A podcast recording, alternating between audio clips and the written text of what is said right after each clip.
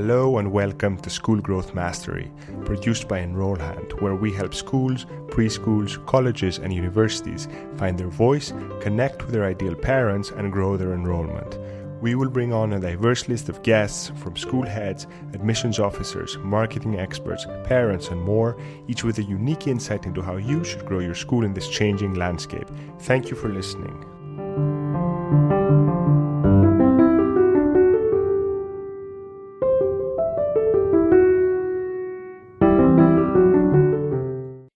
On this episode, I'm joined by Don Wettrick. Don is the Innovation Coordinator for Noblesville High School, the author of Pure Genius, the founder and podcast host at Start Ed Up, and now the president of the Start Ed Up Foundation. Needless to say, he's a very busy man. This is a strong discussion about the future, a future that concerns Don, because we are not preparing students for it. Don is connected to a vast network of school innovators, so we should listen to what he has to say. And while we do, think of taking a stand, of saying, yes, we see this future he speaks of, and if we do something about it, we will differentiate our value proposition, serve the community, and grow our school. Here's Don. Hi, Don. Welcome to the podcast. Hello. Thanks for having me on. How do you think the future looks like? What are you telling your students and your peers uh, that the future is looking like in the next few years? The, the future is looking very automated, um, and which is why I'm so unbelievably um, concerned. The a lot of the jobs that our colleges are traditionally preparing for um, won't exist in seven to ten years, or at least will be on the decline. Um, and and I, I, I think that at minimum we need to start having conversations with uh, K through twelve schools now because you know it's our job to prepare kids for the future, but the future is very much being automated and and we need to start looking at okay what jobs aren't going to be automated or how can we enhance or how can we prepare them for like the new economy. So, in one of your podcasts with Seth Godin, you were talking about um, you know teachers still being or feeling like um, a cog in a bureaucracy, and you were trying to explore how to get them to to change that, and that's what since then you've really been able to do uh, for many uh, educators. What's so hard about doing that? About getting them to yeah. to change uh, and innovate in the way they teach? Well, there's this thing called tradition, and we've always done it that way. Is is is championed and celebrated in academia, um, and it's not championed in a lot of other places. So it's hard to change because we've always done it that way. And look, like their track record is for the long time pretty good in the sense that people would say, well, you know. Um, you know our our students have always gone to a famous college or they've always done well so they think that they have data on their side. Well they did uh, until about 10 years ago and now the tide is shifting to instead of having students want to memorize things and take tests uh, you know that's how we separated the what used to be the good from the bad. Well that's not it anymore. So you know we, we there's big lobbying groups there's big money in test taking but anybody in the entrepreneurial scene and anybody else in the tech scene knows that that's just it that testing for the sake of testing isn't really moving us forward. And and what is what should we be doing as schools to to um, and maybe you want to talk a little bit about genius time or other things. What should we be doing to to prepare really prepare kids for the future yeah, I mean, I, I think that that's the reason why that I've been celebrating uh, Genius Hour 20% time at the elementary and middle school levels. It's one of the reasons why we launched this class at the high school called Innovation and Open Source Learning. Um, basically, Innovation Open Source Learning is the first six to seven weeks are you teach the students how to think for themselves. You teach them how to brainstorm, how to collect and connect, how to reframe problems, how to have the mindset of looking for opportunities instead of just wanting to shout things down and protest um, solutions are everything right now, and um, just memorizing old facts is is part of the school day. I get it. So I want to have one period a day where they could start looking at opportunities. Then I also have them get their social media branding down. They should know that right now um, social media is a windfall of opportunity for students if they treat it professionally. And um, and and then the the open source learning part is that I, I ask them to to start you know open sourcing their learning. I mean if they want to learn how to code in python i'm not their instructor. I don't know how to do that but we can find people that do. And um, i think that open kind of concept uh, for a classroom is giving them the time to try new things to discover what they might be interested in as opposed to sitting down and memorizing facts for an ap test. And but it's hard to get schools uh, kind of changing the curriculum or moving in that direction, right? Yes. Yeah. Uh, well, yes and no. I mean, I, am It's one of the reasons why we started our foundation. Uh, we do events outside of school, and you know, if the students aren't allowed to have innovation time, um, I can come to a city near you, start up an ecosystem, and then, ironically enough, the schools are interested after you know, if I ask them if they need any help, the answer is usually, eh, no. But a lot of times when I move to a city and we start doing events, normally a school calls within three to four months. So it's kind of ironic. Yeah. So there's probably they need the kind of a push or some some kind of community traction before they're ready to to hop on board. Yes. Yeah. That's that's the case.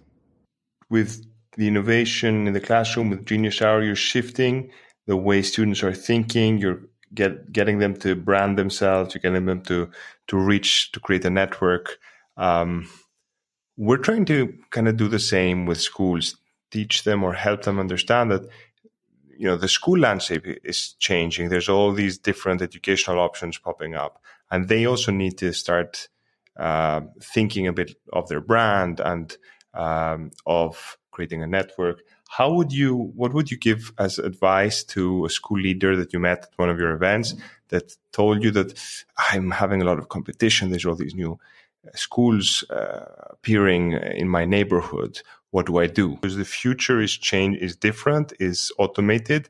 So students might not be prepared. So I'm asking a school, how does a school know they're prepared for this future and yeah, will I mean, remain relevant and will stay around? I think that's the hardest part is getting them to see that what is relevant. You know, I, I mean, if they think that uh, doing well on the on the SAT is relevant, then that's part of the problem. You know, I can show them data. You know, I can show, and and the thing is, like, I always hate doing this because I come across negative or angry. But I could give you a list of majors right now that there's just not employability in. Now, college will charge a lot of money. You know, it, I remember when I was a kid, and because I don't really think this is a major, but they would talk about, you know, what are you taking? Underwater basket weaving, ha ha ha, hmm. meaning that you're just going to college for college's sake, and that it really wasn't a major. Well, there's several of those majors right now, and I'm not going to mention them just because I hate offending people. But like, listen, just Google it, do your data search there's a lot of majors that just aren't employable anymore, or the numbers are plummeting. And if a school thinks that their job is to get them to college and job well done, well, you need to start relooking and refocusing on what your job is. You know, our job as educators is to prepare them for the future, not to prepare them for college per se. Some kids will go to college and you need to go to college, but you're getting them to see what the future looks like. And, and, and I think that's the biggest difference. If we think of schools really preparing themselves for for the future. I think, yeah, as you say, the first step is really doing their own search, understanding, or painting a, a real picture that's no longer complacent of what the future is actually going to look like, and then you know really having what we call a value proposition. So saying this is our stand, this is how we are going to prepare kids for the future. Uh, an essential component, obviously, is college. So we'll touch upon that in a second. But parents, do parents realize what's going on? Do they realize that, as you mentioned, 50% of um, of jobs in 2020, I think, are going to be freelance jobs. Yeah, I try. And again, like, look, no one likes to be told that they're out of the loop, right? And no one likes to be told you're not aware of something. So a lot of people, their their plan is just to be blissfully unaware, and and and they're going to go. I mean, like this is my biggest frustration, is you know this this whole idea of you know my student is going to be just fine because he has all A's. Well, I mean, don't get me wrong. I'm happy that he has all A's, but just being a great student for the sake of being a great student is not really that employable anymore. And so, yeah, I've had a really hard time with convincing parents. And of course, universities. And I, again, for the record, I sometimes come across like I'm anti university. I am not. I am not. There are several majors that you have to go that are completely relevant but there's also got to be this balance of you know everybody goes to college isn't the answer either. So you know the the parents knowing the, the, the their child, um, you know what their interests are, and then is it employable later? Is there an opportunity? You need to have that conversation, or at very minimum, you need to get your students thinking like an entrepreneur. Kids that uh, we have a saying here: we create seekers and peakers, not moaners and groaners. And by that, you know, we we create opportunity seekers they want to seek out opportunities. And then once they start getting into groups, they can peek around the corner. And that is to say, they can start talking to one another and spotting trends. They can see things coming down the pipe and they can say, you know, hey, I can, I can capitalize on this. I can, I can, you know, uh, be first to market or, or be able to help this kind of situation when they're peakers. So that's been my primary mission and probably one of my hardest. If we try to visualize that so that it becomes concrete for schools uh, listening, so school leaders listening, so uh, how do you do that if you're just starting? You've mentioned before in some of your interviews, like one hour per month in science or in math. What are you doing that? Say, say, you know, they, they, they kind of pause this podcast, they go down, they go down to the kind of the science teacher, and they tell them next Monday your class, you need to have like some innovation in there. You need to have a genius hour. And the science teacher looks at with a blank face. What else do they tell him? um, I think as part of the first thing you have to do is kind of create an ecosystem or, or a culture that you, you need to be a seeker and a peaker. Um, hmm. Because in some cases, I'll get a teacher that gives me a blank stare, or I'll get students that will give the teacher a blank stare. Um, you know, I, I think a great jumping off point is asking kids, why are you in school? Why are you here? And if they tell you, well, to get me into college, you'll say, okay, what are you thinking about in college? Or if they tell you to prepare for the, for the future, okay, what does the future look like? You know, I, I, or you even ask them, what do you not like about school? And instinctively, they'll tell you, like, when am I going to use this in real life? Or how's this going to help me get a job in the future? And you go, I don't know. How is it? And a lot of times, you know, what we do is just common sense. We allow time for them to look at how am I going to use this in the future? What skills are needed in the future? What jobs that have not been created? You create create a job. You know, what what do you think is going to come down? You know, like I tell them, like an app developer 12, 12 years ago wasn't a thing or if it was, it was so at the beginning phases there was precious few jobs. So it, it, when they start getting open to that, then all of a sudden they start seeing the point and the purpose of doing this.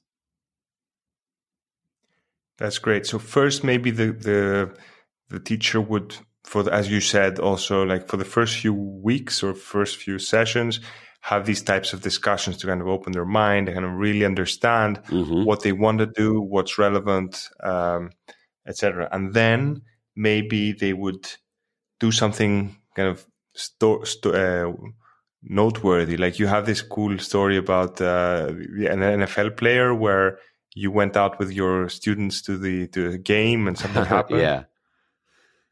Uh, well, yeah. I mean, like uh, that, that example was uh, was just a fun um, gosh, it was one of my favorite days. Uh, it's just an example of when your students are open and aware and seeing opportunities. You know, like our other big saying we have in this class is opportunities are everywhere. Just be on the lookout.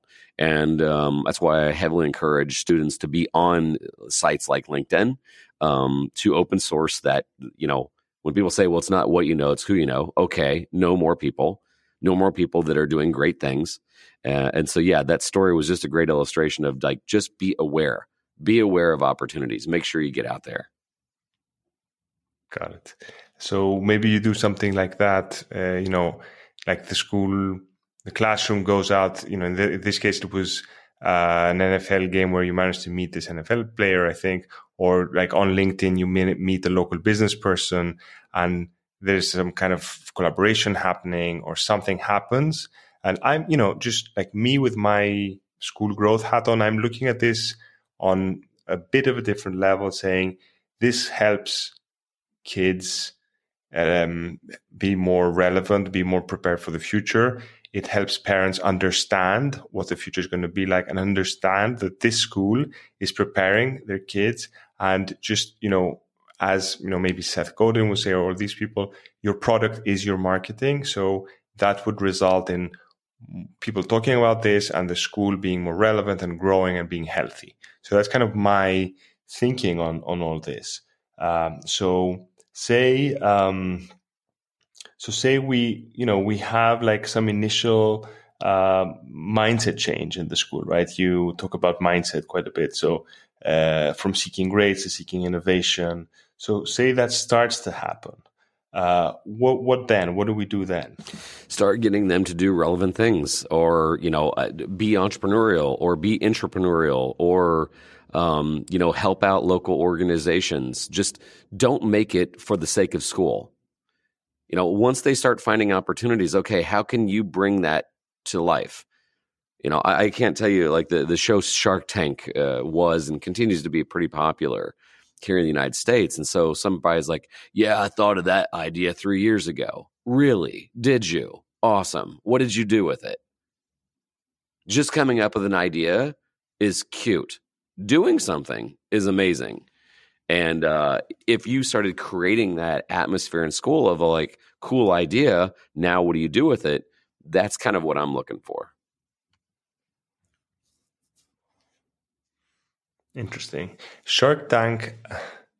It's it's fun to watch. How, is it relevant? Do you think for? I mean, how is it applicable for students? And then I will want to think about how it's applicable for yeah it's absolutely applicable in the sense that y- you're watching a show about somebody that had an idea at their kitchen table and did something you know so, some of the most successful products on that show are really easy and attainable it was a great idea that they executed on.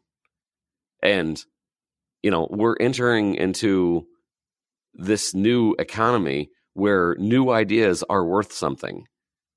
Uh, and and you know automating your job can and will be done here in the future. Coming up with new ideas new products new events new solutions is the way forward for a lot of people. And it's remarkable like just again coming back to my theme like remarkable seth says is what remarkable is what is talked about so would you also teach school leaders how to sell so you you you talk about teaching students how to sell? Should school leaders sell their vision? Well, sell they should always. Their... If they're not already, I don't understand why they wouldn't be. Like, if you're not selling your school, like, like, you should be branding your school. What relevant things are you proud of at your school? And if you're not, why aren't you? You know, that's one thing I like about the school I'm at. They're proud of the things that they do. And and they are selling. They're branding, they're branding their own, you know, programs. So yeah, if they're not, I'd love to help train them on that. are they connecting? I mean, where of course are they? You talk a lot about connections now, yeah.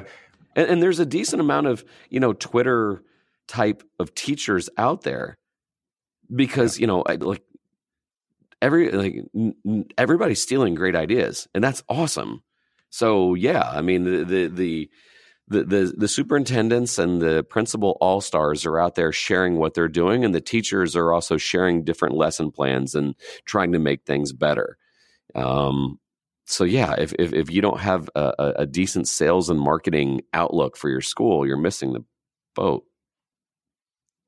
Yeah, and I think just connecting in general, like with your local community, local businesses, as you said, like arranging collaborations for the so that your students can go out there and like do stuff in the you know work for someone like on a project, um, all that stuff. And uh, like I was I was reading recently about um, Design Thirty Nine Campus. I don't know if you know them. Um, they, they're you know arranging a chat in the coming weeks. They're they're having a hundred tours per year of school administrators coming onto their campus to see what they're doing. And I think it's, similar stuff is going on. I think in your uh, you're arranging so many events. I don't know. Maybe you know can shift into maybe talking a little bit about what you're doing uh, because this is great. I mean, this networking, this connecting between educators and schools, um, thinking a bit more like um, like like a media company. I mean, I wanted to ask you this last question, then we can talk a little bit about what what you're up to. Uh, Gary Vaynerchuk said that every company is a media company. Would you think that every school is becoming a media Absolutely. school? And well, they're not becoming, becoming it, student? and that's the one of the reasons why we're falling behind. They should, and I totally agree with Gary on that.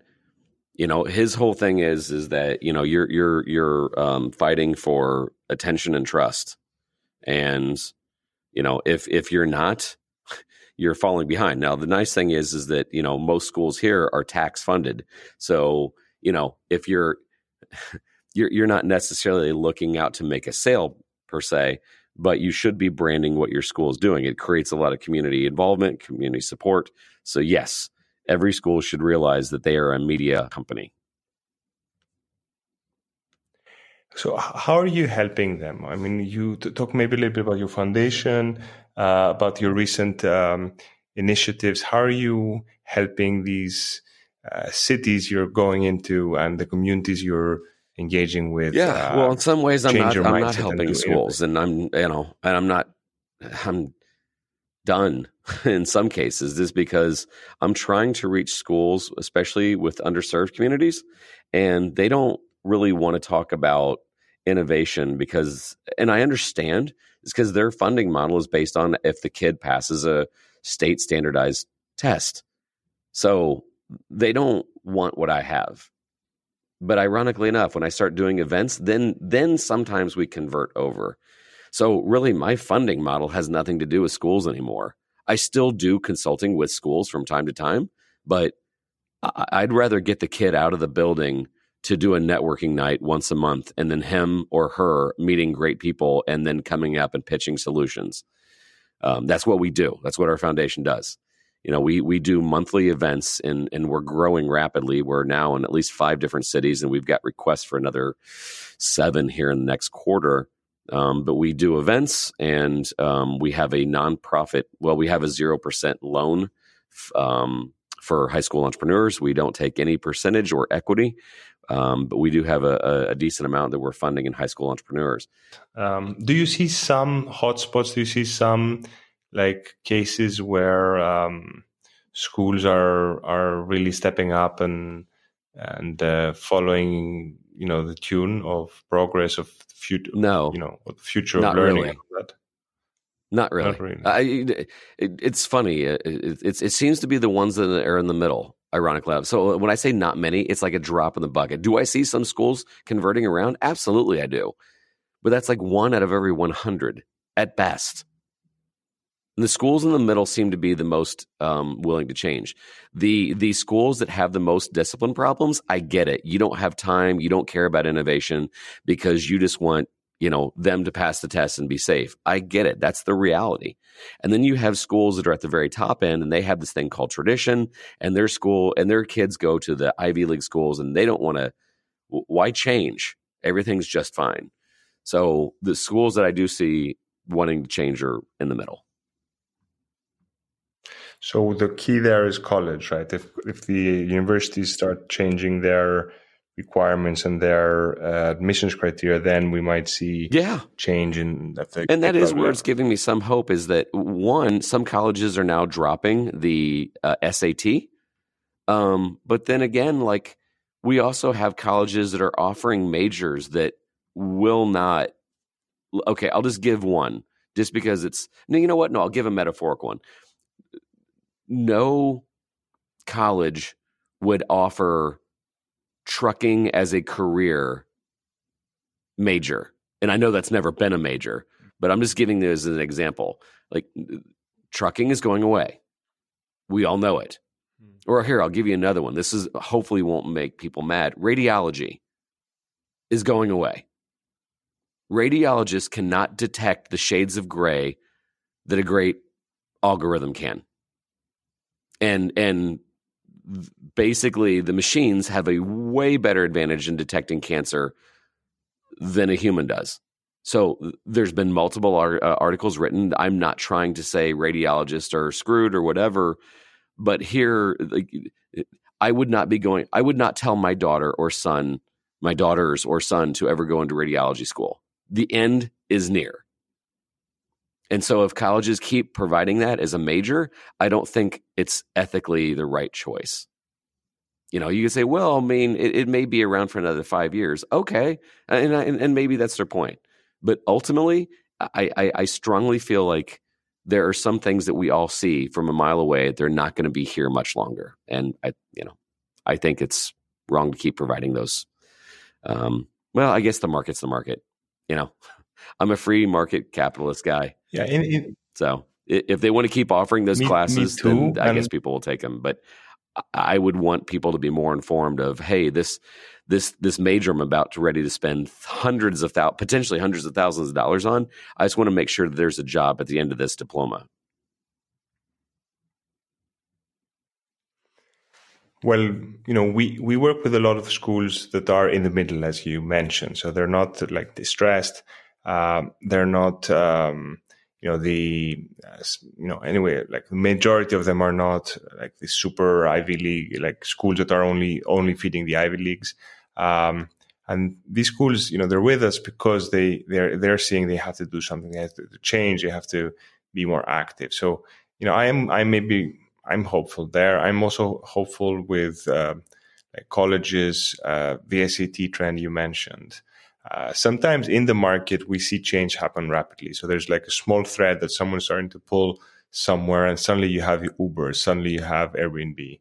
Um, so you know you never know. You know we we we might see that happening in education at some point, like a, a positive like virus spreading through and and uh, bring in entrepreneurship and you know anyway not not necessarily entrepreneurship, but you know uh, bringing education more in line with the world as it's going. no i think like. entrepreneurship should absolutely um, be part of it i mean you said it earlier you know according to forbes and a couple other studies half the nation's jobs will be freelance uh, by next year half so if you're not thinking like an entrepreneur if you're not thinking about finding your next opportunity if you're not thinking about acquiring skills uh, there's a 50 50% chance that you're not employable so I, I, think that's a I think it's one of the solutions. We have to start getting our students to think about opportunities like that.